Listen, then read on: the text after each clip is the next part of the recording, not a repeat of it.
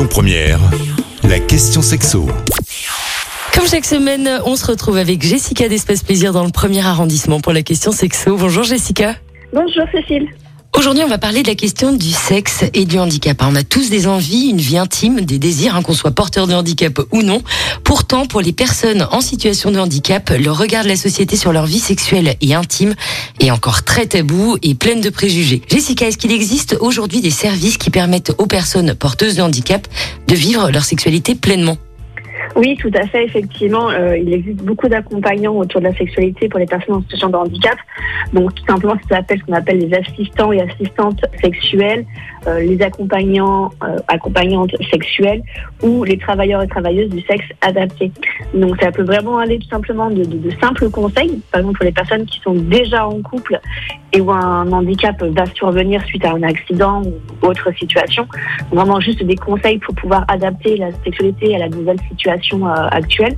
Tout simplement aussi aider à mettre des personnes déjà en couple dans des positions, conseiller sur l'achat peut-être de matériel également adapté.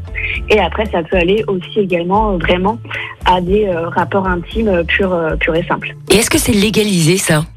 Alors, en France, il est légal de se prostituer entre guillemets, euh, puisque du coup, toutes ces, tous ces accompagnements restent des accompagnements tarifés, bien entendu, que ce soit donc en individuel ou par le biais des associations. On notera bien que les associations ne euh, ne touchent pas d'argent, sont juste là pour mettre en contact.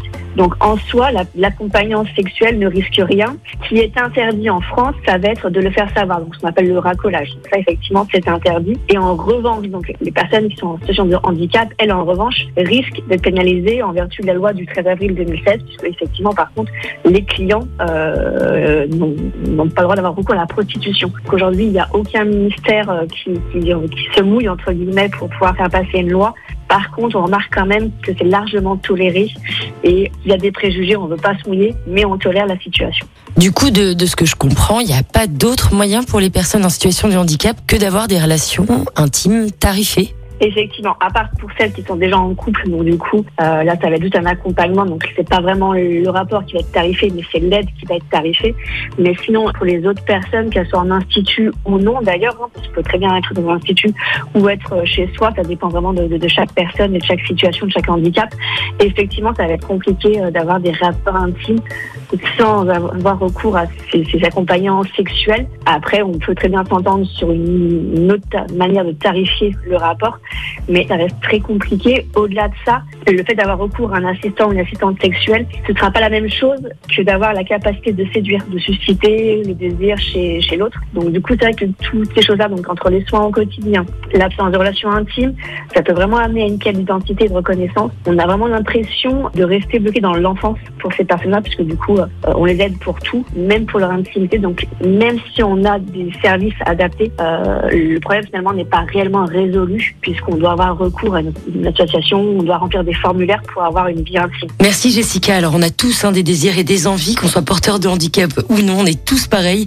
Et pour les personnes pour qui c'est plus difficile, il existe des solutions et un accompagnement adapté. Il y a plein d'associations pour vous donner des conseils. Merci Jessica d'avoir répondu à nos questions. Je rappelle que vous êtes gérante du magasin Espace Plaisir dans le premier arrondissement et on se retrouve la semaine prochaine. Merci, bonne journée. Retrouvez toutes les questions sexo sur lyonpremière.fr. Avec Espace Plaisir, votre love shop depuis plus de 10 ans à Lyon, 16 rue Constantine et sur espaceplaisir.fr. Écoutez votre radio Lyon Première en direct sur l'application Lyon Première, lyonpremière.fr et bien sûr à Lyon sur 90.2 FM et en DAB+.